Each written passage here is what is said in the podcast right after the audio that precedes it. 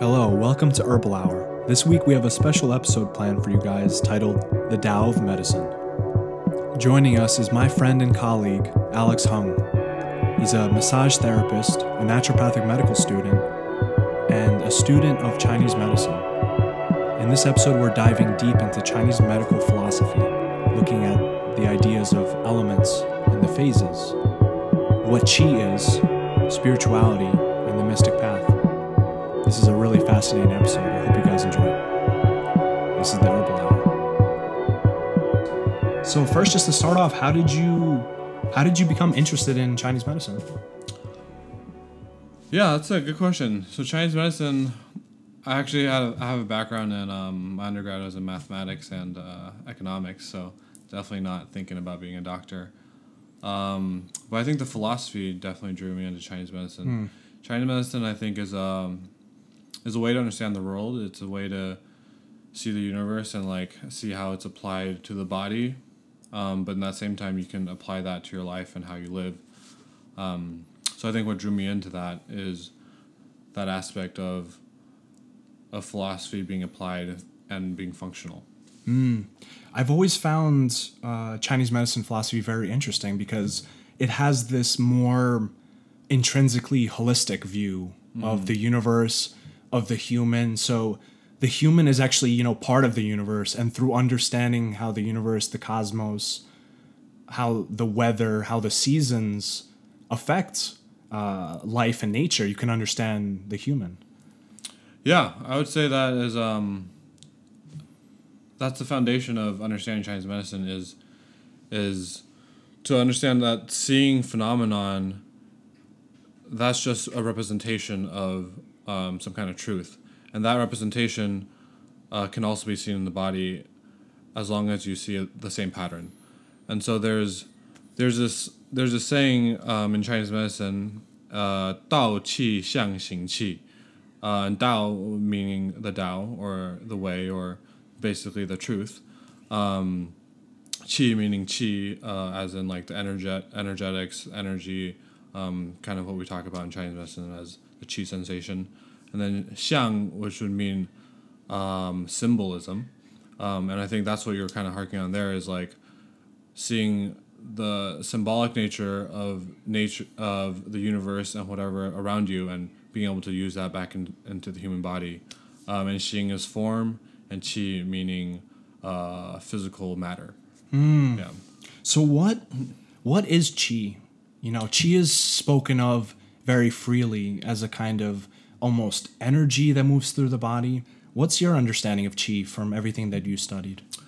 Yeah, I think in a practical sense, um, qi you can see you can think of it as uh, energy, um, like the magnetic field in your body. Um, you can see it as electricity, however you want to see that. But um, zooming out, which I think is important to know if you're gonna uh, start learning about Chinese medicine, is that qi really, when we use the term chi, it, it can be describing anything. It, um, it is said that everything is chi, and it's just depending on how how much chi is in a, in a space, how much how dense the chi is packed together, whether or not it's taking physical form or it's just just a thought or just function, or um, or or electricity or whatever you want to see in it. Um, but I think recognizing that that everything is chi to begin with, and going back in um, to see functionally, we can see as energy. That that points to uh, the importance of the importance of like seeing that like like uh like yin yang like when we talk about yin yang uh it's, it's about relativity um so seeing chi first as everything and then seeing it as um just energy you can see that like the importance is, is the relativity there it's like whatever function it is um, you can you can look at it in, in any way How does um, your understanding of chi apply to uh, the healing power of touch and physical therapies? so I think my understanding of chi. So physical touch, I think, is a great way to connect to people. It's a great way to like uh, be in sync with somebody without needing to think, without needing to like uh, explain what's going on to each other too much. Um, and if everything, we can see that everything is coming from this concept of chi. Um, when we go down to the functionality of it, uh, in body work, like my motion when it's when it's contacting someone is is directly feeding into that the other person's body. Um, yeah, so I think I think the connection piece is really uh, really key there. So do you think that uh, chi is some kind of energy that can be uh, transferred into another person? Yeah, I think so. Uh, I think I think in a healthy person, uh, when they don't want to receive it, they they'll be their surface will be closed off and we'll be able to like, you know, have clear boundaries of that. Um, I think there's there's people that are very sensitive, very um, like energetically sensitive. They can just like feel things, feel other people's emotions and whatnot. Um, and that's I would say is a transfer into chi. Um, and then there's also the other end of it as the intender to transfer chi. I think um, I think a lot of times as healers we do that. We try to um, have a healing intention or whatever it is, like adding supportive energy into somebody. Um, I definitely think that's uh, part of the practice. Have you ever noticed uh, that when you were doing body work or something that uh, the energy can go back into you?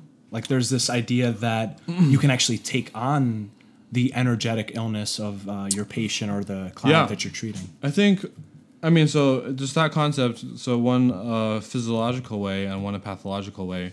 So the pathology of that, I, I do think that if as a practitioner you're you're not clear about your boundaries, um, and that could be physical boundaries, that can be emotional boundaries, um, or just like spiritual boundaries.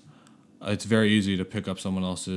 Uh, I think especially emotional state, um, as long as especially in like something with touch it's very it's like a there's a direct line of transference i think um, that's very possible but I, I, I do think there's a lot of uh, practices that you can do um, to kind of prevent that.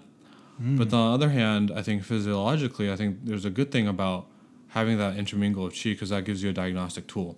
It gives you a way to um, to sense someone else's state.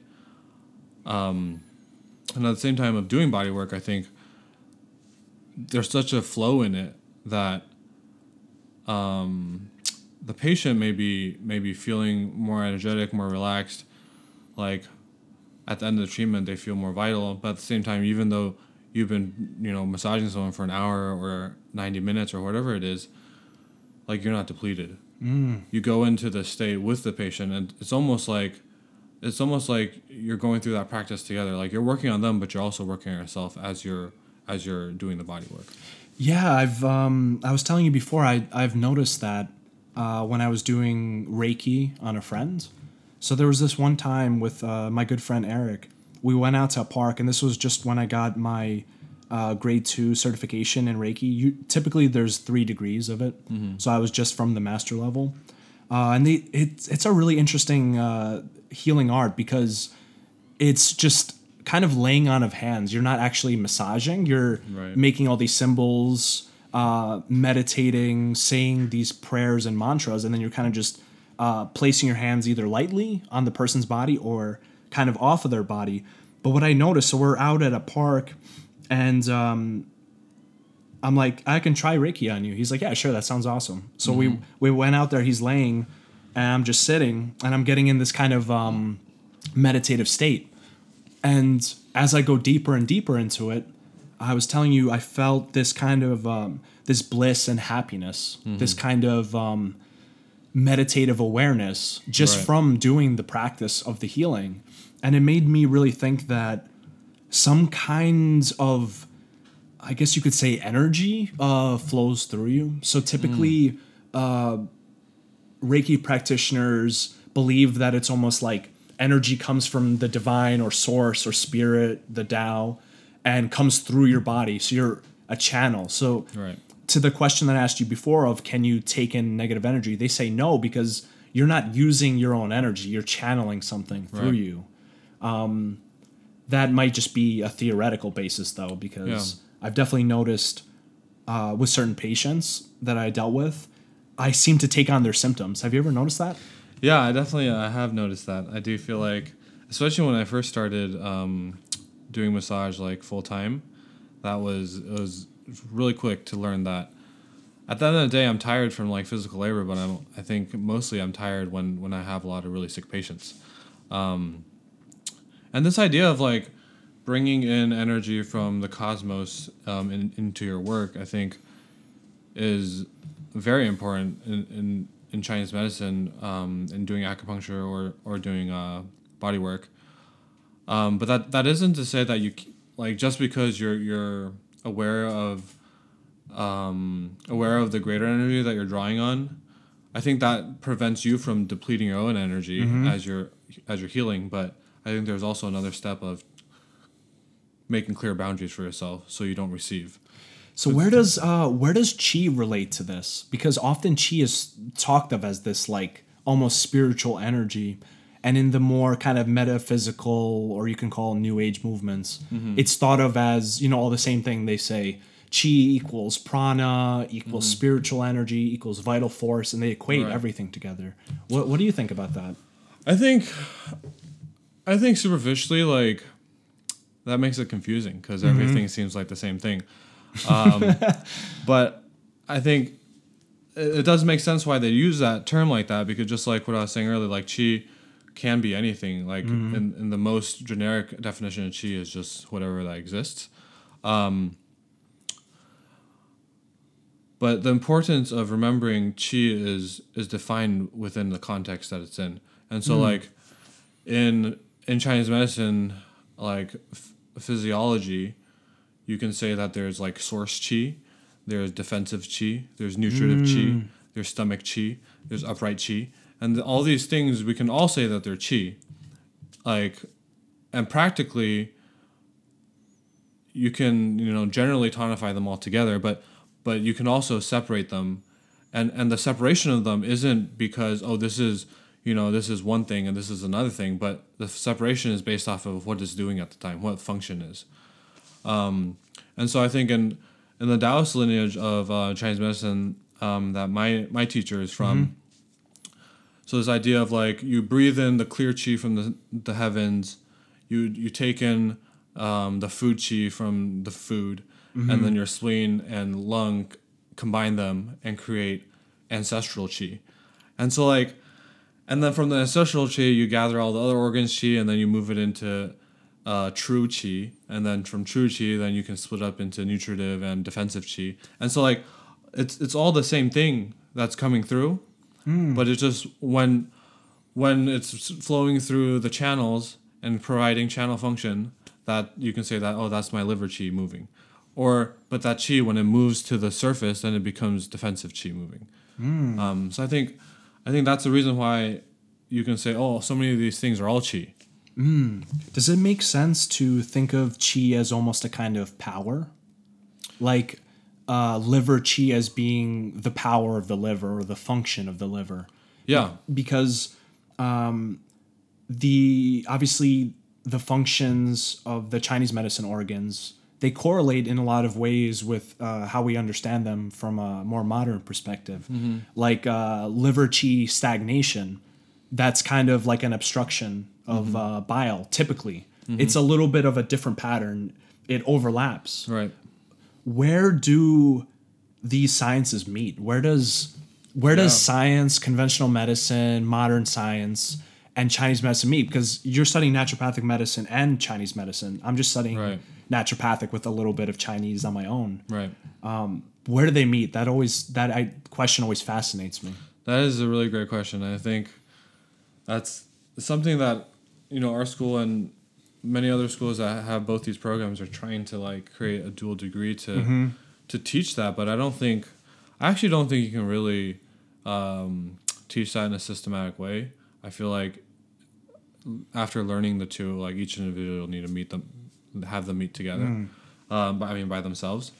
Um, but going to your example of um, liver chi stagnation, yeah, we can say that the physical liver and what biomedicine attributes to the liver, the functions there, um, not all but most will attribute to the Chinese uh, Chinese medicine concept of the liver.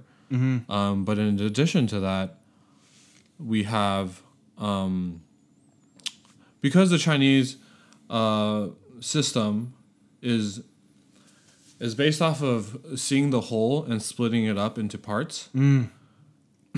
There's nothing that's like undiscovered yet. Whereas like in in in a Western scientific realm, it's like you can only attribute this function to something when you when you research it and you see that it's doing that.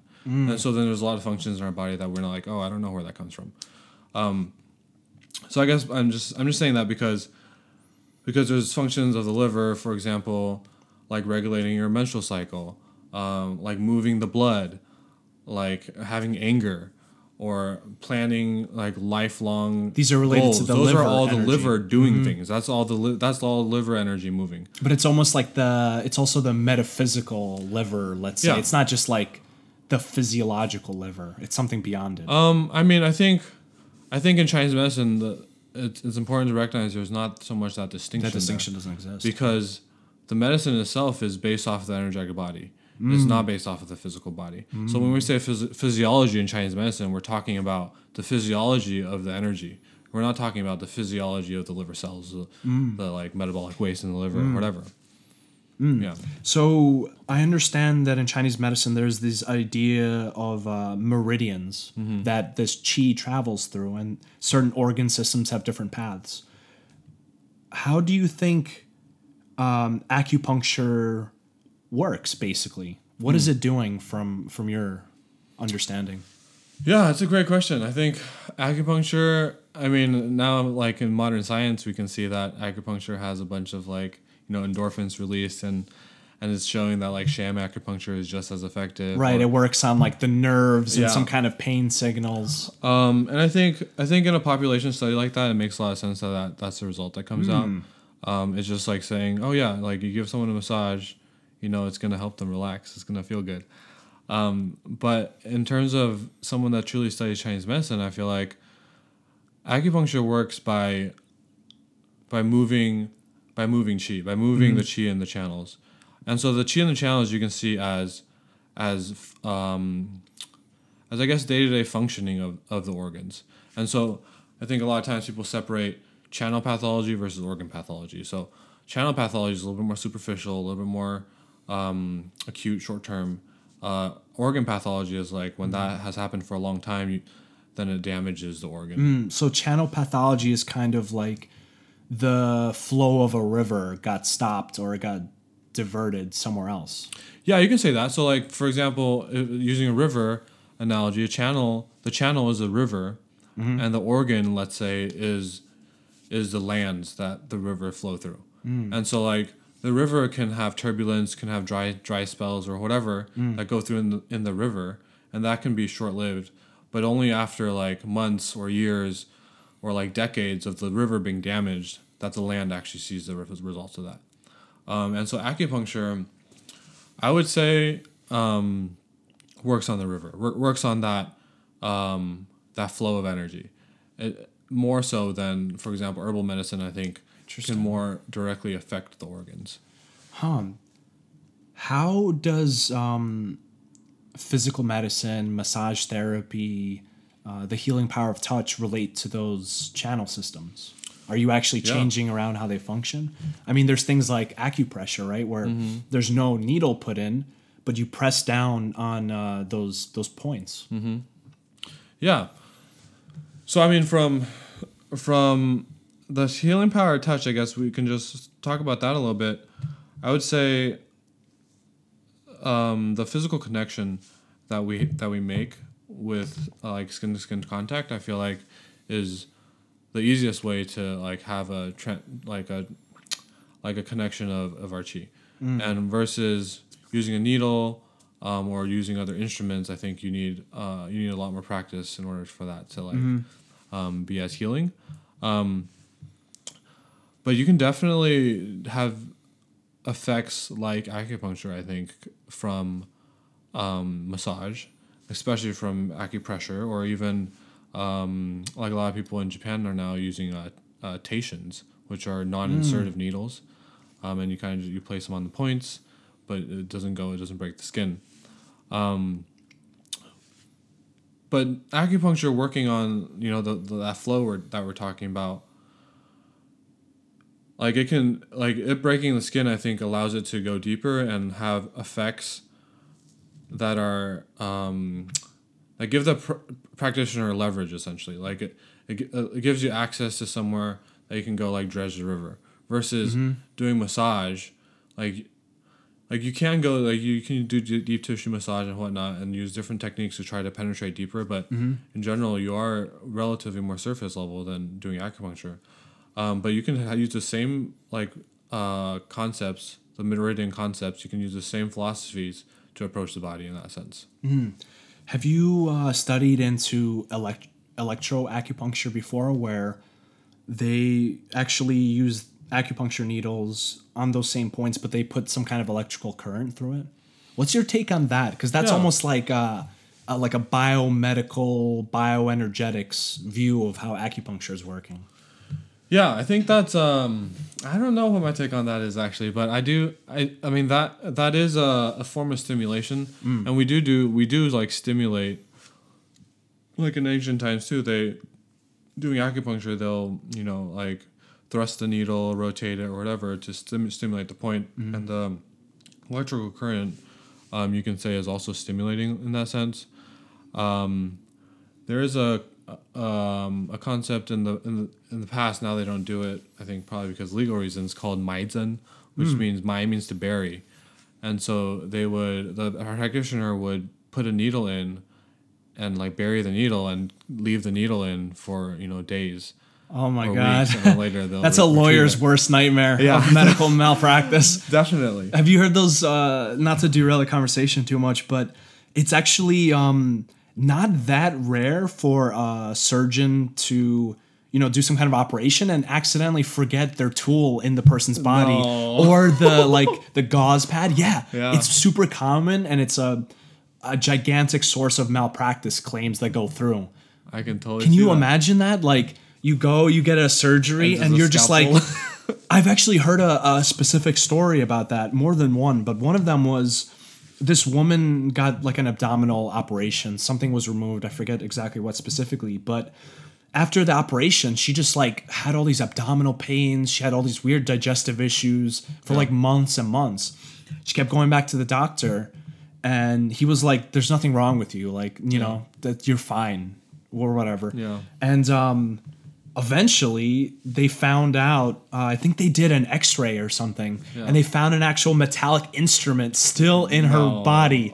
Yes, on an X-ray, and Yeah, that's a malpractice suit for sure. definitely. And they're like, "Oops, oops." Yeah, and I think that like, I mean, continue on that derailing. I think surgery. I think just in terms of, I mean, naturopathic medicine as well. Like surgery is such an invasive thing. It's such a like so high on our therapeutic order. Um, and and that is a mistake, but at the same time, just us putting these exogenous things into the body to try to try to fix it, quote unquote. It's it's hard to believe that um, that is truly doing like that is truly doing good for that many people. Like I'm not really sure how how much I, I want to you know put my money on surgery right. for long term. So it's it's interesting. Um, here in Oregon, naturopathic physicians can do pretty much everything an MD can do. We can we can prescribe, we can order labs, um, diagnose, et cetera, et cetera, write forms that people need for their Yeah. work or their school. But we only can do minor surgery, meaning Right. like you're only allowed to do uh, incisions like above the skin, so you could like r- remove warts and moles and you know uh, suture up a wounds, but you can't do like deep surgery. Can't go past the dermis layer. Yeah, so um, unfortunately, as as it is now, we won't get a chance to do like deep surgery. Although that's not. I think I don't know. I went if into it- this. I wouldn't say that's unfortunate. I feel like that is staying true to our medicine in a sense Hmm. too. Like, like even like let's say we do allow NDs to do surgery, and like I don't know, like we go through school. Yeah, what would that look start, like? You start doing surgeries and like we're just jumping to the top of the totem pole every time. Like, are we truly? Can we truly call ourselves ND anymore? Like, Right. It's like, oh, I'm a, I'm a naturopath. I use all natural substances. Let me just snip out this organ out of your body, and I'll give you like a calendula tincture on top of Yeah, the then- wound. then I'm a naturopath. I'm a naturopath now. so it, it makes it makes sense. It makes sense Um, that it's not part of our. Yeah, surgery is interesting. Um, my uh, my father is actually a general surgeon, Okay. and he has been for most of his life since Ukraine, and he, Yeah. he tells me uh, a lot about it. And uh, I've gotten chances to uh, shadow him when he was actually like working in the middle of an operation, That's cool. and it is intense, man. Yeah. I remember one of these times he was doing a gallbladder removal, a super common procedure for uh, something called cholecystitis when the gallbladder becomes uh, infected, filled with pus, and it Mm-hmm. it has the danger of like rupturing and uh, spreading the bacteria into the body. Yeah. So a lot of times they once it gets to that point, they just have to remove it. And usually, from what I've seen, herbs can't really touch that Hmm. because it's like the process is so far gone. It takes usually many years for it to get that bad. That now it's just like uh, it's like uh, almost like a necrotic limb, like a Yeah. dead limb that's now like you just have to get rid of it because now it's going to kill you. Mm-hmm. Um, but I remember during one of the surgeries, it was like just like it was on TV. Like they were like snipping out different parts, and they uh, one of the residents that was working snipped like one of the arteries, and the artery just started squirting blood. and they were doing it um, laparoscopic, so that means with those like cameras Yeah. that they use. And I just saw on the screen like this just gush of blood. Yeah. And uh, the resident started panicking. Started panicking. Like, what do I do? What do I do? My dad was just like, like take this, clamp this, like cauterize this, whatever. Um, but it's really intense. The reason I bring that up is because when I first came in to uh, naturopathic medicine, I w- was like a lot of people, probably very, um, very jaded against pharmaceuticals, very jaded against surgery. Um, I was just like, why would you ever need surgery? But I've come to realize that every medicine has its own place. Like for certain cancers, the best treatment is just to remove it. Yeah. Like surgery is like like 95% successful or something like that. And for other things like, you know, just willy-nilly removing people's gallbladders, it's not so good Mm-hmm. Yeah. because then they their their uh, digestion's messed up for their whole of lives. their life, yeah. And what else does gallbladder do in the body? um, in terms of Chinese medicine, Yeah, in terms of Chinese medicine. Um, the gallbladder is seen as the um, so actually it's like culturally in Chinese, we use the gallbladder kind of like how we use the term guts in in America, like like oh you have no guts, like Oh, you got no gallbladder. yeah you got no gallbladder, Or like, that that guy had so much gall. I can't believe his gall. yeah yeah. So in that same way, um, so there's this idea of like, uh, this like courage, um, but in in a more medical in a more Chinese medicine uh, context, it's like the initiator. It's it's the it's the organ that that starts the movement of every other organ. Mm-hmm. There's this uh, quote in the in the Neijing, which is the the Yellow Emperor's inner canon, uh, that says, all tw- all twelve organs start from the gallbladder. What? And it's and it's a it's a puzzling quote because we, we we look at the gallbladder being a fu organ, a yang organ, which is generally not seen as the more quote unquote important ones. And in, in modern medicine, they just snip just- those yeah, things snip and, and toss it. You know, people don't die. They they'll always have digestive issues. yeah, But like, it doesn't seem like it's as much of a vital organ uh, physically. But Yeah. maybe it's like you were saying that the gallbladder is also uh, that pattern is talking about something beyond it that might even include the functions of the liver or Right. something, for example. I think um, yeah, I would say that the gallbladder uh, definitely overlaps with the function of the liver of the like biomedical liver. Um, and definitely the gallbladder is not just a sac. It's definitely um, a lot more than that, and and it's a lot more than just uh, anything physical too. It's there's also like emotional functions that are related to the gallbladder. So so when we say we remove someone's gallbladder, it's not like they don't have a gallbladder anymore in terms of Chinese medicine. It just creates a lot of you know probably stagnation, a lot of blood level stag deep level stagnation in the gallbladder. What what is your understanding of the uh, five phases or the five elements in Chinese medicine? Like a very um, a general way for people to understand. Like, what does water mean? What does fire mean? What organ is it associated with? Yeah, so I think um, going back to what I was saying earlier, every all the systems in Chinese medicine is a way to look at the whole and break it up. So the five phases is looking at the whole and breaking them into five pieces, and so um, we start out with like let's just start out with wood. Wood generates fire. Fire generates earth. Earth generates metal. Metal generates water. Water generates wood. Um, and you can see generally you can see that. So the wood, the organs uh, mainly associated with wood is gallbladder and liver, and they're the they're the initiators. They're the ones that move and move up and out. And so the the qualities of wood are um, the qualities of wood are to is is called chuzi, which means chu means um, like windy, mm. and zi means straight. And the what I think I think what that means is that like no matter what, wood will find its way. Wood will find its way to the sun. Like you mm. grow a plant underneath like a house, it'll keep growing, and either it pushes through the roof mm. or it's hmm. gonna bend around the roof, you know.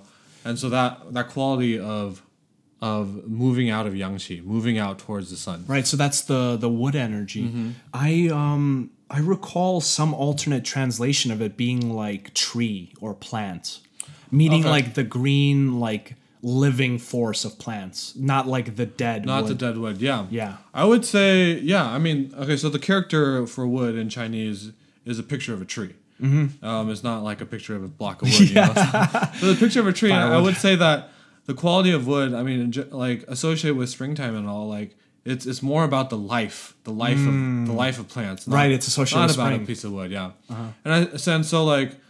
So like for example, um, so moving through the elements, I guess we can just do a little bit about each one.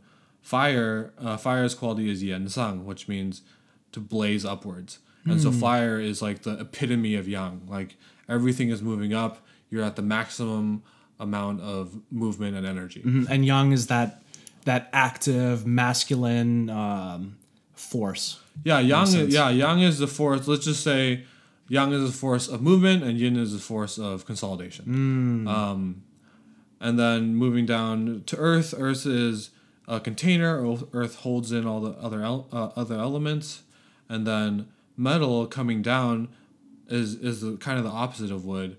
And so, like, if you look at metal, the qualities we attribute to it is like consolidation um, and containing.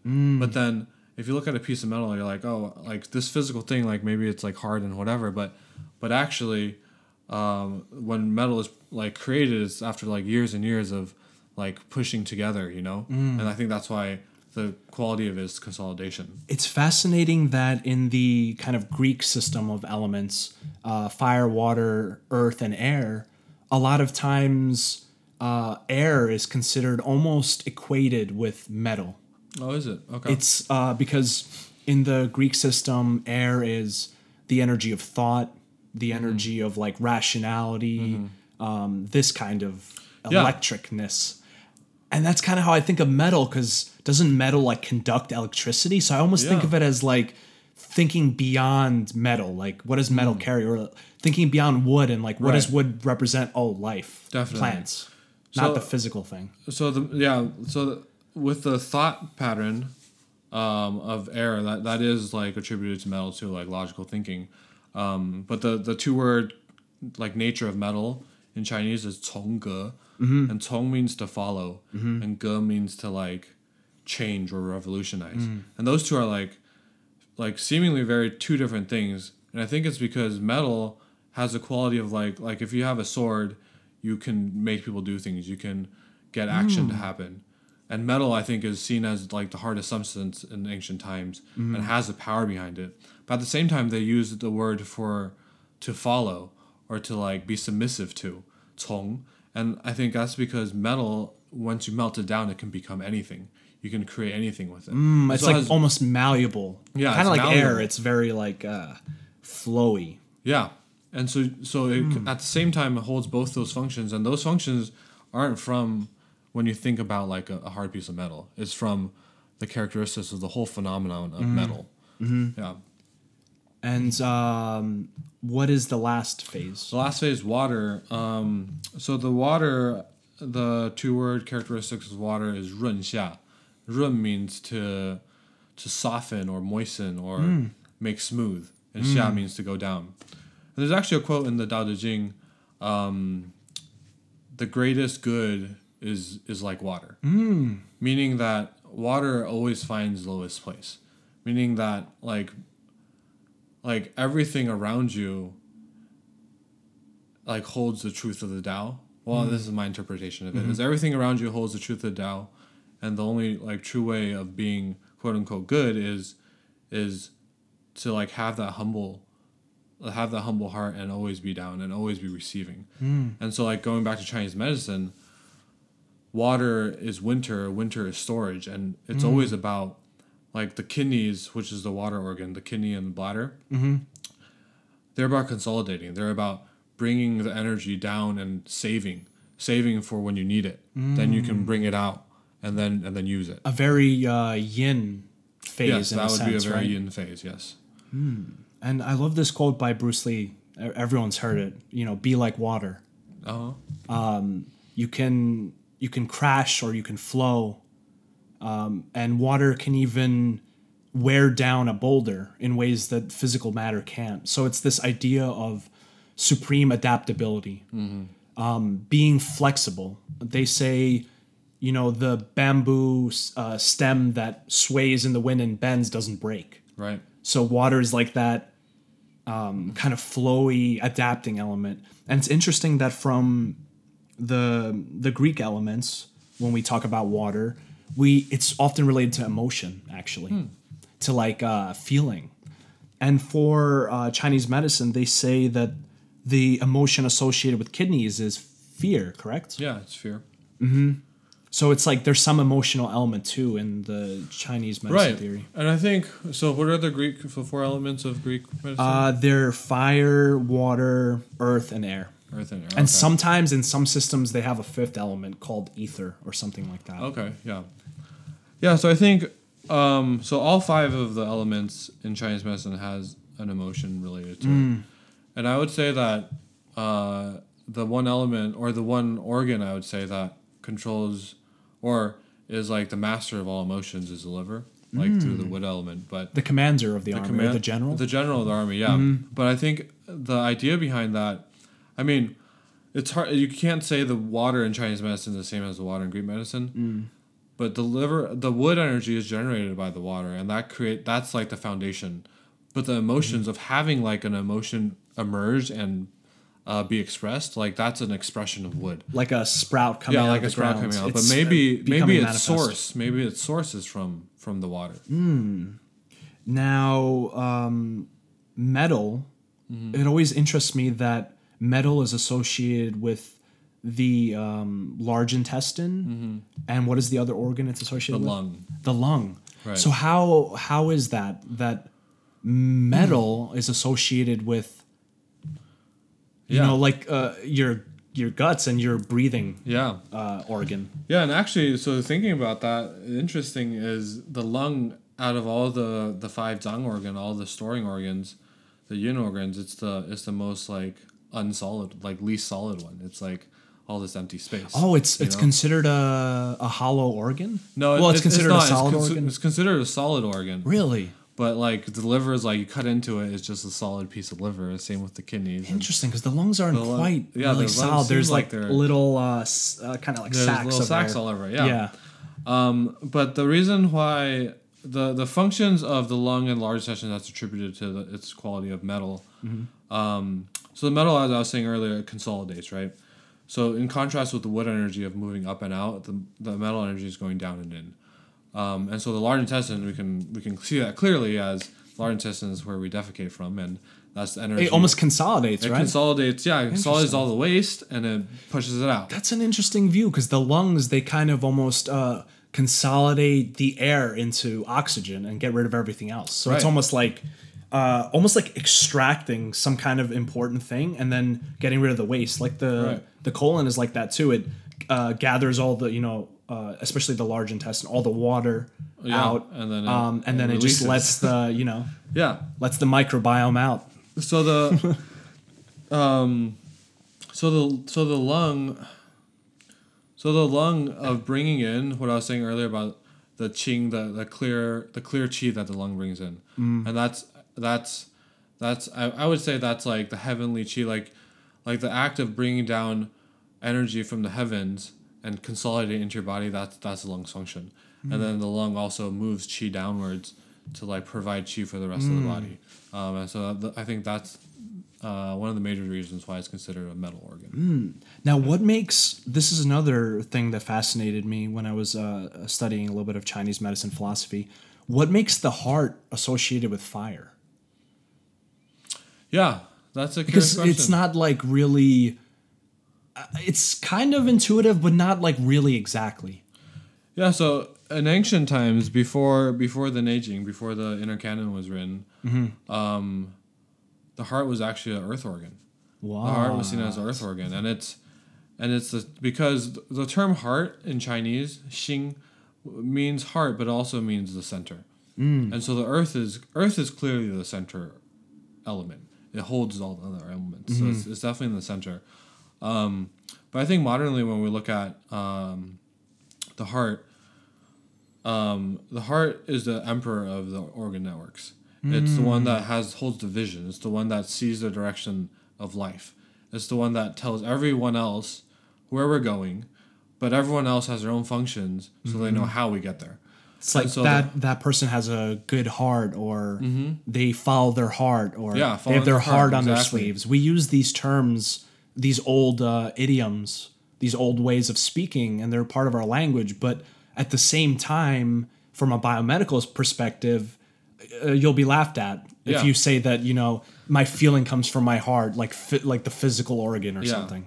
Yeah, that, that's true, and I think that's curious. When we um, earlier we were talking about transplants, Yes. and like heart transplants, w- So people do, but but people have weird effects from it.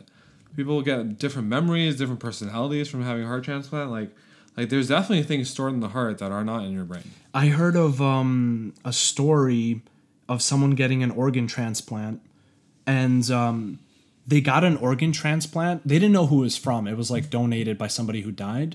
Um, I forget exactly which organ it was. It might have been a heart, actually.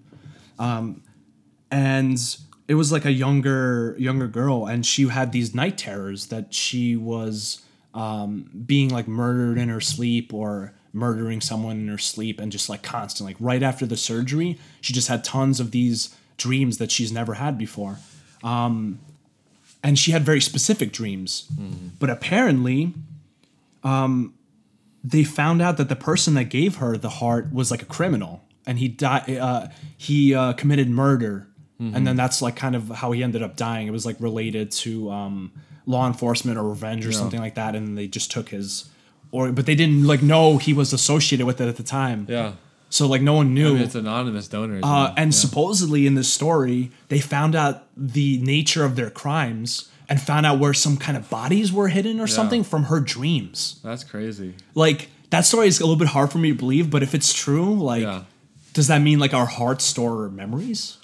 Well, I would say, I would say it stores it'll store some of your memories, and I Hmm. think that, I think that like memory itself, I think in Chi- in terms of Chinese medicine, like everything can be split. You know, like so memory as a concept, you can say that there's there's memories like day to day memories. memories that like okay, I'm just using these memories to function. These are my patterns, and that might be stored in like Like a lungs. muscle memory. Yeah, like that. Where is that? Is that in the brain or is it in the muscle? Yeah. Or neither? But then the heart, what the heart will store is the memories that define you. Is the memories Mm. that like, like give you direction in your life Mm. that, that tell you who you are. And so like for Mm-hmm. this murder, maybe like that was his identity, and that and that that would make sense why that would um, be passed down. Mm-hmm. in um in more ancient understandings in uh, in Greek medicine, they believed that the heart was the the resting place or the residence of the soul.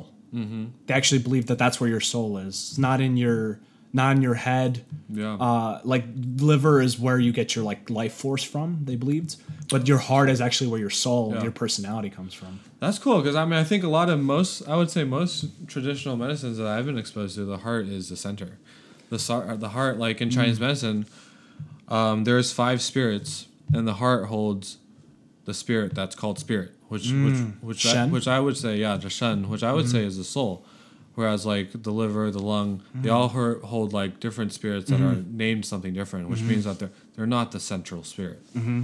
Now, uh, the one that we didn't touch on is the Earth phase. Mm-hmm. Now, that's related to the That's related to the spleen and the stomach. The spleen and the stomach. How is that Earth? I think this. I think this concept actually naturopaths like would uh, probably really agree with uh, being the center because the spleen stomach. Uh, so the stomach, from Western perspective, is like the entrance of your digestive system, right? Right. So the stomach in Chinese medicine, the stomach family is referring to the stomach, small intestine, large intestine, the whole intestine tract, and then the spleen.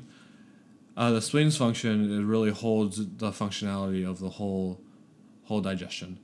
Um, and as far as Earth goes, there's I mean there's functions like the spleen like controls like holding in the blood and holding the position of the organs and that can be like a container kind of thing for the earth but also the earth what it does is it holds and transforms mm. and so really what we're when we're eating we're taking in this like, like postnatal energies from food They call it food chi, right? food yeah and then and then you take it in and it's food and then the spleen the spleens and the stomach family's function turns it in turns it in transforms it into food chi and then once it becomes chi is when you can actually Almost like calories, yeah it's like almost like calories you can say that like calories i guess would be like but beyond calories, because also vitamins and minerals and Yeah. other uh, elements. And it also makes me wonder. So a couple of hundred years ago, no one really knew about this idea of like calories. People understood that you know you eat food, you need it to live. You gain weight if you eat too much. You can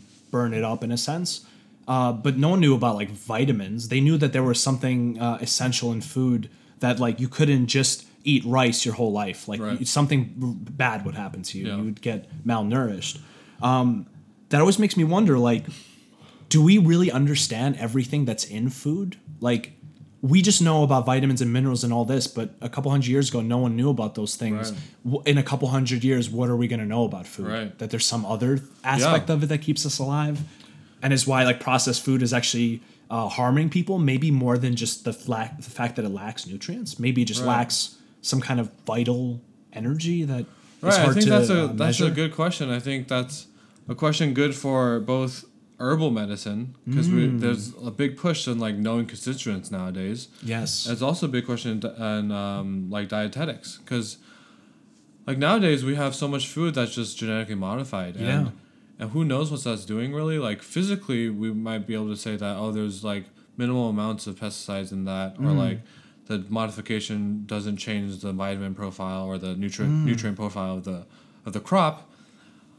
But you go and and we look at modern disease, and there's so many changes since the start of um, like industrialization and and having this like massive amount of population needing to feed this amount of people. Um, and so like I can't I don't have any basis on saying this, but like like I definitely feel like food has essence beyond material. Mm-hmm. Um, and life has essence beyond material. And so with that, with that you can't you can't say that once I provide the physical elements for the plant to grow well, mm. once I provide enough water, enough you know potassium, enough whatever in the soil for the plants to grow well, that means that the plant has the essence. Mm. I think in herbal medicine you can definitely tell that like plants from different areas of the country or different areas of the, the globe, mm-hmm. even if they are gr- like thriving in, in mm-hmm. non-traditional areas, the traditional version of the of the herb is is definitely more preferred. and the preparation methods seem to alter the effect. In Yeah. my uh, in my experience with herbs, I've typically found that uh, herbal extracts or tinctures, meaning the herb is kind of pulled out into alcohol or vinegar or glycerin or something like that, and uh, and teas typically had the most effect on me. Um, even though it might have had the same, you know, physical amount of the herb, and Yeah. and then uh, step higher, um, fresh plants. When you get them right when they're fresh, they just have their own whole thing. Like dried seems like a little bit of a step down from just you know Yeah. you literally pick the plant while it's still alive and you eat it or you make it into uh, an extract or tincture. Like the second you pick it, it just has a completely different strength to it. It's Yeah. it's hard to explain purely on uh, in a materialistic basis because like it shouldn't be that different. Yeah, it is really hard to explain materialistically, and I think that there's there's definitely like energies that, like let's say going back to the five elements, like the wood energy of life isn't there really anymore when you dry a plant. You know, and so like because the vital, the vitality, the the uh, growth, the growth is gone. not there. like you, so to you speak. add more water to it, it's not going to start growing again. Which, as a lot of plants, you cut it off from it, it's like mother plant, and you put it in water, it starts growing roots. You know, and that's Hmm. that's like embodiment of the wood energy. Interesting. But in addition to that, I think in Chinese medicine, if you believe in Chinese medicine's like preparation methods, you have to recognize that there's something beyond physical there. Because there's things in our practice that like this thing we're gonna you know steam, steam and dry, steam and dry, steam and dry nine times, and you have to do it you know this time of the year because this mm. and during this time is like the summer solstice is the highest amount of yang qi, you know. And like why do you do it nine times? Because nine is the epitome mm. of yang number. And like like how can you explain that biomedically? Like like that numerical value, like maybe you can say like okay, there's like constituent changes there, but but it's probably present at eight times. It's probably present at ten times too. But why do we overdo it nine times? And why do we see the most results at nine times? And you can and like through an economics point of view like you can kind of see that's true because people that prepare herbs these ways they can sell their herbs and and get herbs from traditional uh like locations they can sell their herbs for like 10 20 times the price of people that are having like poor farming methods or or non-traditional farming methods Right, because that quality is there. Um, I've noticed. So I ordered um, a good amount. I believe it was about five pounds of St. John's wort, um, and it was from the wild. It was harvested from the wild, and I made it into a tincture extract. Uh, but what I noticed is that when I actually made it into this extract, that extract was so deep red and beautiful. It was like uh, red wine. And it just makes me think that much of the medicinal preparations are done in a kind of um, not ideal way. Yeah. Like they use like dried herbs that have been sitting around for a long time, or they, like you said, they get it from some area of the world where there's not, not much. supposed to be grown there Yeah. Well, the interesting thing too about plants is they're living things. So their environment and the nutrition of the soil um, dictates how they'll have medicinal effects. So there's this effect where certain medicinal plants you can put stresses on them by like cutting leaves or uh, like kind of depriving them of certain elements, and they'll actually build up more of the medicinal compound to Oh, to protect itself. Yeah. So there's like certain um, ways of stressing a plant. They say that that the hardiest plants, the ones that uh, are in the wild, are the strongest medicinally because there's this idea that the the what we call the medicinal compounds in plants are the chemicals that the plant uses to protect itself from its environment and keep itself Right. healthy. So like garlic, uh, it has allicin in it. That's very antimicrobial. Um, but for garlic, it's also antimicrobial. It keeps it from getting eaten by like Yeah, that's uh, true. mold. It keeps it from getting uh, infested by bacteria. It keeps other animals from eating it. Yeah. So it develops a lot of that substance. yeah So there's almost this metaphysical idea that when we eat something like garlic, we're taking its power, its chi, Yeah. its uh, survival adaptation, and because all of life is so similar between animals and even between plants and animals, a lot of the same compounds are found in us. We can almost like adopt their Yeah. uh, survival benefits. I think that that concept is probably true in most herbal medicine. At least in Chinese medicine, we talk about um, like herbs from uh, like tropic areas. For example, like uh, cinnamon is is a warming herb, drying herb, and it's and it's it's doing that because it needs to do that to survive its own climate. You know, but at the same time, I think it's important to recognize. At least in Chinese medicine, and my belief of it, not everything is is physical. And so mm. even though we can explain like allicin is pr- produced because mm-hmm. it, it needs to protect itself from bacteria or worms mm-hmm. or whatever, there might be an antimicrobial effect of garlic that's not due to a compound. There might be an antimicrobial eff- effect of garlic that's due to Some kind of some energetic. kind of energetic signature. And I think a lot of people talk about herbs that have specificity of seat, and sometimes we can figure out a com- like Mm-hmm. some compound in that that like okay this is why it's seated there. that means But uh, oftentimes it's just I believe it's just an energetic uh, signature that resonates with that organ that or that area of the body. Right now, specificity of seat is where the uh, herb or substance has most of its effect in what organ system. Right. It has an affinity there. Right. Well, that that's an interesting concept in and of itself because um, if these terms are true, and I've had the experience with herbalism that they are very true. Like you take milk thistle, really does affect your liver, and there's research behind it. Right. But why does that compound go to your liver? I mean, you take the compound in and it goes throughout your whole bloodstream. So why does it end up in the liver? It's kind of hard to explain it from biochemical perspective. Yeah, that is hard to explain. why did it go there? Yeah. Why is it acting mostly there? Or maybe we just don't see the full effect of it and it mostly affects the liver or something. And I think that the great thing about Chinese medicine being a tool is that, like, being a way of looking at, at the world is that, like, you don't need to find the nitty gritty. You just need to find the overall expression. So, like, um, so you look at an herb and you look at how it's grown or how it grows or how it expresses itself, and then that same phenomenon you look for that in your body. And the then- microcosm, macrocosm. Right. And and that way you can see the specificity of seat. So like a classic example is like uh, the herb duzhong, which I think is uh, eucommia, and it's herb used as a kidney tonic, but it's also used um, to rebuild bones and sinews.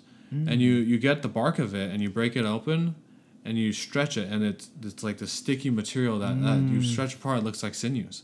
you That's know? the ancient theory of uh, the doctrine of signatures. The doctrine of signature. Yeah. Uh, very, very common through ancient medicine, where they believe, like you said, that something about the way that the herb appears or the way it acts gives some kind of um, indication of how it can be used. Yeah. And we find plenty of examples of that. Um, it's fallen largely out of fashion, even in herbalism, but some some good examples that people know very well and very intuitive. Um, what does a tomato look like? like a heart. It looks like a heart. It even has like the chambers. Yeah. It's red, and uh, all these studies have been showing that one of the uh, main compounds in a lycopene has all sorts of heart protective effects. Yeah. And then, what does a walnut look like? The brain. It looks like the brain, right? And it's Yeah. uh, packed full of omega threes, which are like there's good solid research that omega threes really help your nervous system and your Right. brain function. Right. So it's uh, there's a lot of these uh, uh, connections that we Right. might not see. Um, I've noticed too with. Um, I love marionberries, right? If you live in Oregon, you gotta eat marionberries, especially Mm-hmm. Yep. frozen ones or marionberry pie. It's so good. Marionberry pie. Marionberry pie. Classic Bogdan. it's so good, right? I, I gave you a marionberry pie. Yep, How was you that? have. Yeah. Um, but what I noticed is uh, when I squeezed out the juice and I was eating, I'm like, this is such a deep red, like dark red crimson. I'm like, this must be good for your blood. yeah. Um, I don't know if there's any research about it being good for your blood, but I looked at the nutrition facts and it's packed full of iron. Actually, Oh, it? okay. it has like one serving has like 40% daily value of uh, iron. Okay. What is blood? Yeah, blood and and in a iron. berry. That's that's kind of rare. It's weird, right? Yeah. And it looks like it. You can almost like, if you know what to look for, you could be like, hmm. And then Yeah. you can almost like relate it back to uh, the biochemical. Right. Although it seems kind of a little bit reverse engineering sometimes. And I would say to like about this reverse engineering of it, I just don't like. I don't want people to to fall into the idea that like, oh, th- this ancient knowledge is only was only there for they can so they can remember, or they just like trial and error. I've heard found that. It, you know, Yeah, And I've that's heard like, that, yeah. I think that's ridiculous to think that like there's no system of understanding that can let you have this knowledge without trial like thousands of trials and errors. Mm-hmm. And now that we can, and now that some of it we can prove by science, Mm-hmm. it doesn't mean that the like phenomenological science of symbols like we can't use anymore. Right. That it's so. I exactly agree with you, and I think that uh, the beautiful synthesis comes in when you have both methods working, so that you don't. Um, you know, you look at a plan, you're like, it looks like that, it must do that, and like, don't experiment with it Yeah. to prove that that's actually how it works, and are willing to say that doesn't work like that. Right. So I think if we combine both, then we can have a very intuitive way of gaining knowledge, but we can also keep a check with a critical mind. And you know, some systems of medicine, alternative therapy, they devolve into like, I feel like it works like this, so it does. Yeah. And like people write whole books Super about about like uh, their theories of medicine, and it's like. Yeah, but none of that actually works. Like that's a really fancy, cool like theory to Yeah. think about, but like i- it's not actually like that. And like I'll give you the example why it's not like that. And and so like for me being a student in Chinese medicine and naturopathic naturopathy right now, I think that the naturopathic program for me is very grounding hmm. because there is a lot of emphasis in our program about like evidence based medicine, hmm. and Chinese medicine is, is a is a great way of thinking, but it's also it can get kind of unhinged of and hand, yeah. uh, you just start uh, relating every pattern to everything and then eventually everything is everything and you don't have any useful knowledge. yeah knowledge nothing's useful, and then you can you can put everything in your bias, and so like for example, uh, one time I was talking um, to a teacher and I was like talking to him about some symptoms I was having, um, and they're like, okay, well that makes sense to like this concept and this concept and that concept like develop these symptoms and I was like, oh, actually, you heard me wrong. My symptoms is actually the opposite. And they're like, oh, okay, well that makes sense. From you know, I can just do a different route. it's like it's like you can make it you make can sense make anything make sense. but that means medicine. that um that means that it's like that reverse engineering thing where you can make it true through some way it's like Right. you know when you um when you give like you're doing a math problem you were a mathematics major right right. uh, when you give somebody a math problem, it's like going through from beginning to end is like really difficult sometimes. But if someone gives you the answer, how much easier is it? Because you can Exactly. reverse engineer and you can find your way and you could be like, here, teacher, here's I got it. And the teacher's like, actually, if you did that forward, you wouldn't get it. Yeah. It doesn't actually work like that. Like you came up with a way to get there, but that way is not actually true. Right, and that I think I think in modern science that they're like just the idea of like the, the way we learn now. Like if you're really rigorous about it, logical thinking I, I don't think is very flawed. Like you can uh, just go in one direction and find the real answer, but you have to be really disciplined to not make shit up when you're trying to get there. Yeah, well, that's the thing about logic is um, that force of energy of mind. It's very um, discriminatory in the sense that it discriminates one thing from another. Mm-hmm. So it keeps things kind of in a box. Mm-hmm. So it can't really generate knowledge.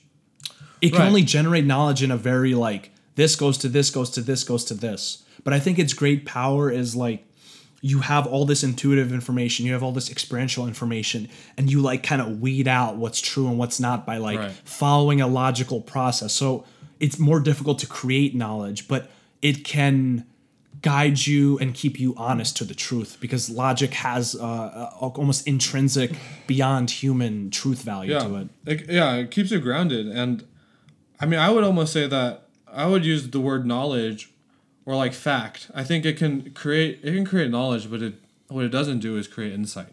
And I mm. think insight comes from comes from ways of thinking that traditional medicines use, mm-hmm. ways of observing and from observation, not logically coming up with something, but through observation and using your body as as like a vessel having an expression out of that. And that insight you can go and use the logic to try to explain it or try to put um the put like more grounded objective you know truth to that. But it's so hard to come up with insight Because it's uh, logic. reductionism. yeah reductionism is uh, kind of foundational uh, philosophy, let's say, of uh, conventional sciences as practice. So it believes that you can understand reality by looking at the parts, and you can keep looking deeper, deeper into the parts, more minuscule, and you'll come to a more fine understanding.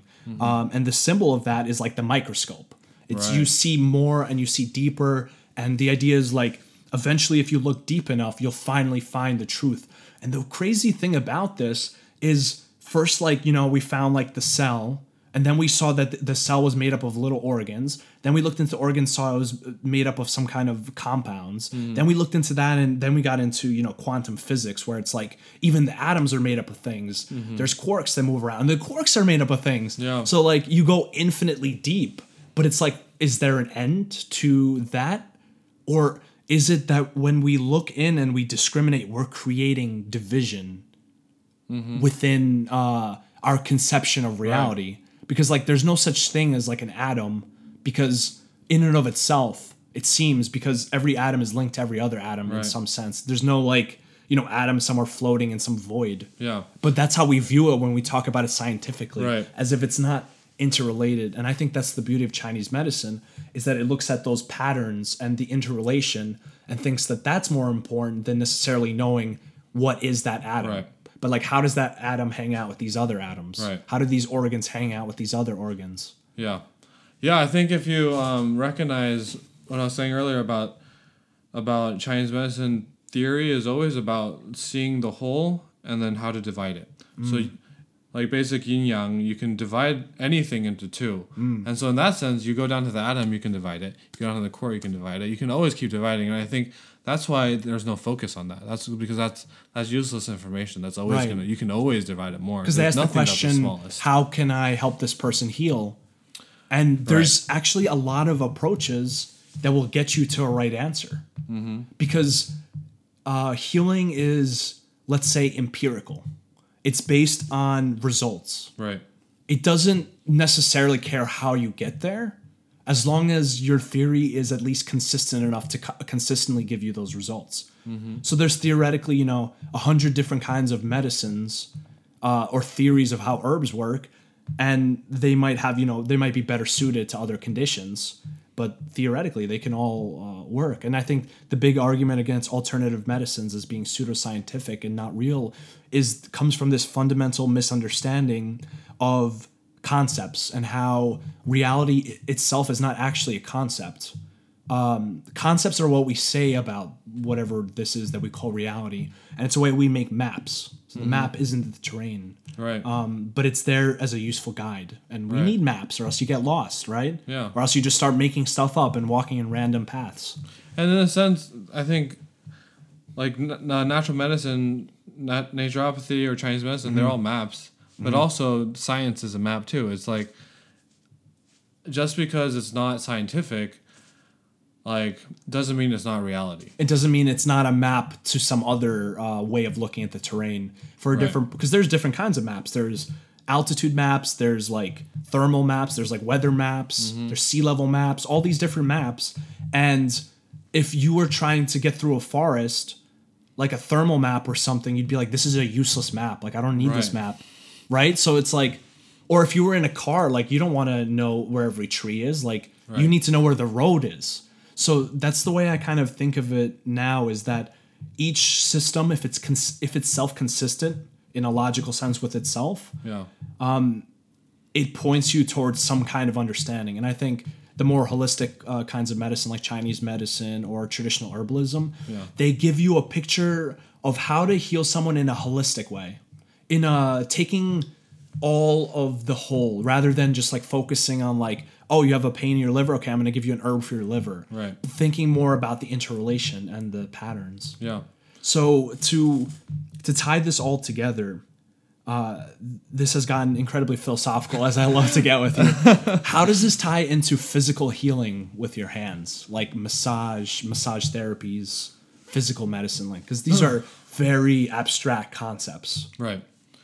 Um, well, I think it goes back to phenomenon. So like we go to goes back to the the symbols. So we can look at any any concept that we have about the physical body or the physiology or the energetic body, and they're all consistent. And so we can talk about herbal medicine, but then you can also apply the same concepts to physical medicine. Um, and I think, in terms of my personal practice in um, in doing uh, massage, every time I'm learning something in my ND courses or in Chinese medicine, or every time I have a conversation about philosophy, like that informs my practice. That informs how I interact with the body because that informs what I believe, what, what my perception of the truth is. And I, th- I think I think that I mean that's still like a very um, abstract way of looking at the connection there. Um, but if you if you want to be more um, uh, like grounded about it, you can see that there's so many different styles of body work. There's so many different systems of body work, and some have some you look at like and they're like Reiki for example, like different.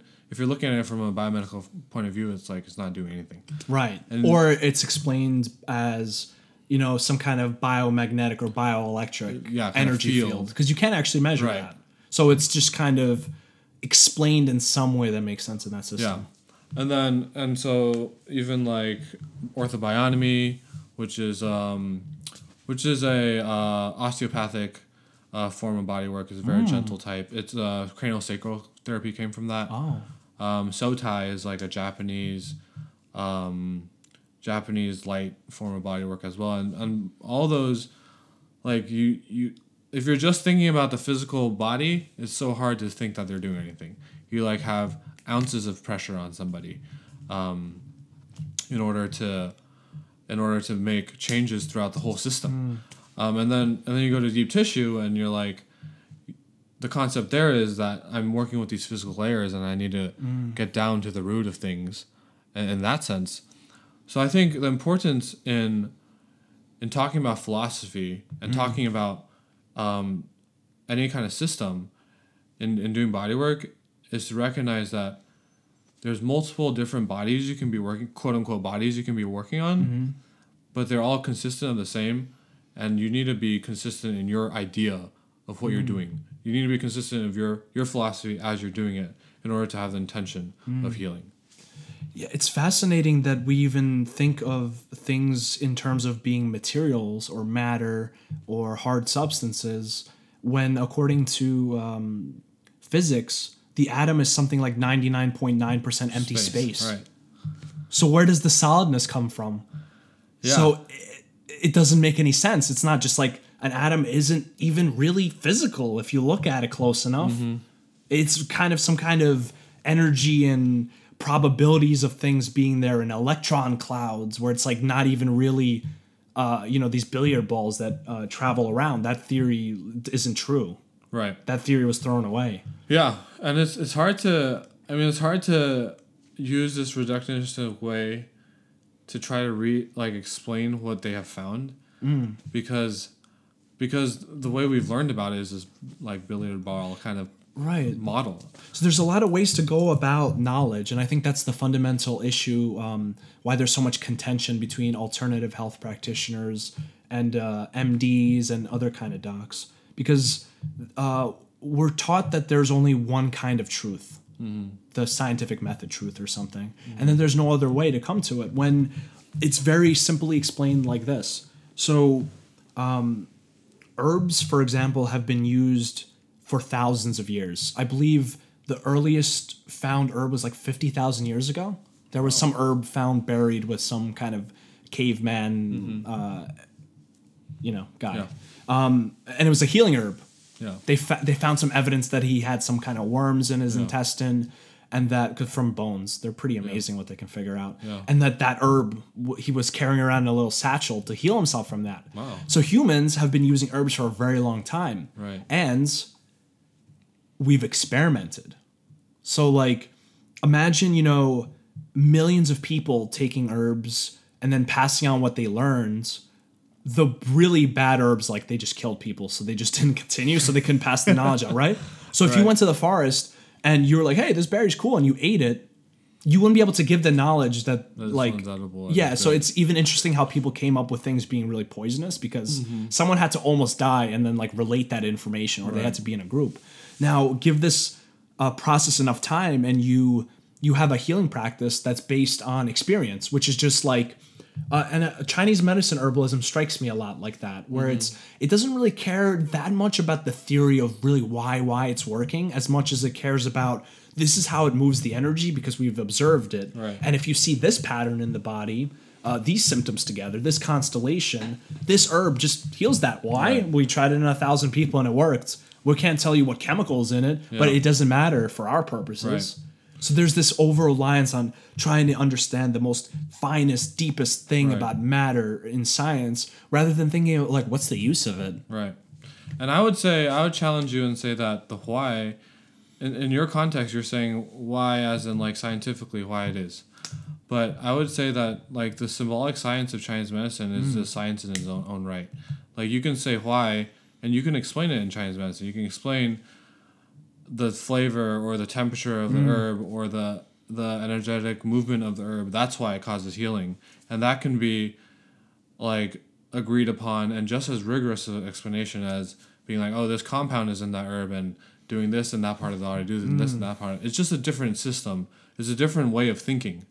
Mm. And I personally like like there is definitely trial and error in in in these ancient medicines, but I also definitely believe that there's there's some kind of transmittance or some kind of intuition, like some kind of system of thinking that like what we were saying earlier about specificity of seat Mm-hmm. or doctrine of signature. The system of sin- thinking gives them tools to be scientific, quote unquote, to be scientific in their science. it's based on almost an, an internal science or a psychic science, right? So I've thought about this like how did the ancients figure out how herbs worked, right? Mm-hmm. Besides just like, you know, trying some random herb and seeing if it worked. I mean, that doesn't explain how all these formulas were developed. Right. Because there's no way you can accidentally fall upon a 14 herb formula that uh, if you miss one herb, something goes wrong with it. Right. So what I kind of uh, came to is we can perceive our own internal state, especially if we practice and focus and meditation things like that. So um, for some of my workshops, I've done this this meditation in the beginning where we uh, studying the effect of fire, that element fire or heat as a kind of energetic quality. Um, I made a cinnamon and ginger tincture, and we uh, we sat. It's very that's very spicy, very hot, and we sat. And I didn't I didn't tell anyone any of the medicinal effects. Yeah. I'm like, try it, put it on your tongue, taste it, swallow it, and then like let's sit and breathe and just notice any sensations you feel in your body. And lo and behold, I kind of went around a circle and I was like, What did you feel? And someone's like, Oh, I just started salivating and I felt my stomach kind of gurgling and Yeah. this and that. I felt really warm, kind of uh, sweating. And uh, you look into the medicinal properties of it and it's like, it stimulates digestion. It's uh, creating saliva. It's cr- it's basically causing the digestive system to start secreting juices that we need Right. to um, and then it's heating in an energetic sense. So like makes you feel warm, opens up your blood vessels, Right. uh, generates your metabolism. So like you feel it as heat, but it's really scientifically metabolism Right. and also chi in right. another way of looking at it. So Yeah. I, maybe that's how they came up with it. Yeah, I would say it's it's all there at the same time. Like you can say scientifically it's, it's from this, but you can also say from this system of thinking of Chinese medicine, it's the qi moving into the surface, let's say. And I think the modern people are not as aware of their body as as people in the past, just because there's so many distractions. Our cell phones, our computers, our drive to be productive all the time. But ultimately, we, we come back into ourselves, and this kind of goes back into um, doing body work. For me, is, is a great way to ground myself back to my body and back into experience. And I think herbal medicine, like a big part of it, had to come from people just taking herbs and not just seeing that oh it cured this disease, but being able to see internally where it's going, what it's doing, And how what layer of the body it's in, yeah. which organ it's going to, how it's affecting it. Yeah, all that. Not just like the outcomes it can produce, but like the like more fine tuned movements of the herb in the body. Right. And I think that in a sense, if that method is perfected, that's even more accurate than uh, the scientific method of just studying tons of, you know, study participants. But like, I took this herb and like, it felt like this in my stomach. And then you have like a kind of theory that develops around that. Like, Right. oh, I noticed that these three herbs kind of do that same thing in my stomach. I'm going to call them like these kind of herbs. Right. And then you find that there's something related to them Yeah, I and then you think kind of reverse engineered that in a sense where now you look for that quality in herbs and once you find it you're like it must do It- the same things right. so it like stacks Right. the knowledge stacks and stacks yeah, as long as the practitioner or as long as whoever's coming up with this body of knowledge it's being is, honest is being honest and being able to feel, being able to be true to their own body and Mm-hmm. sen- like have sensation of that. That's I th- I think that would be way more inform like way more information gained from that than having these big cohort studies because everyone takes these herbs and and yeah you can get like a general census of like what kind of the herb does but everyone's bodies are so different and everyone's metabolism is different everyone's whatever their state of their body is different so like you put something in there obviously it's going to have a different result for each individual. Absolutely man. So i've i've uh, enjoyed this conversation a lot. Um, we've touched on a lot of great things. We've spoken about uh, chinese medicine philosophy about the five phases or elements how they're related to the organs. Uh, we talked about body work and physical touch chi all these uh, great and wonderful things and the future of possibly uh, science like maybe a new science that integrates all these different um, knowledges um, so you have a massage work that you do right Right. Yeah, I'm a massage um, therapist right now. Okay. Is there uh, is there any way that our audience can get in contact with you? Yeah. Um, my email is uh, alexander.hung11 at gmail.com. Okay. Um, and that's um, my business email around that. I, I kind of just started my personal uh, practice. Um, I'm also working at um, Serene Care. It's a acupuncture clinic Cool. uh, down in Southeast Portland. Awesome. Um, so, what kind of services do you offer in terms of what massages do you give, and what's like, why are you doing it, and, and what can people kind of expect from it? Yeah, so I think recently I've been really interested in, in like the orthobionomy, Sotai kind of light uh, work, but I'm definitely um, much more uh, trained and seasoned in um, like Chinese Tuina techniques. So I definitely look at the body through a Chinese medicine lens, uh, basing my massage method around the the organ networks and the meridians. Um, both in terms of physical pain, but also um, deeper pathology. Uh, I think massage is a great way to help with like chronic disease. Um, other than, I mean, pain is definitely the easiest thing to see how uh, like direct effects from it, but over over time, I think uh, massage um, has a good, good effect on chronic disease. Uh, shiatsu is the other thing that I practice a lot, and I feel like that uh, that has a very good um, just like overall smoothing of the 12 channels um, kind of effect and i would like kind of liken it to to constitutional hydrotherapy that, we, that we do at the UNM clinic Yeah, that's uh, that's really cool. I remember one time um, you gave me part of a shiatsu massage, and that was awesome. Especially the part where you were like kind of rocking me back and forth. It's, yeah uh, it's a it's a cool practice. I think physical uh, therapies and massage are not nearly utilized as much as they can be, and they can be very healing, even on the mind yeah and the spirit, not just the physical body, with uh, Reiki and um, more energetic means of uh, physical healing. Yeah, and I think that's part of any encounter of touch. There's always an interaction of energetics there. Um, definitely, modern um, idea of massage I think is very limited.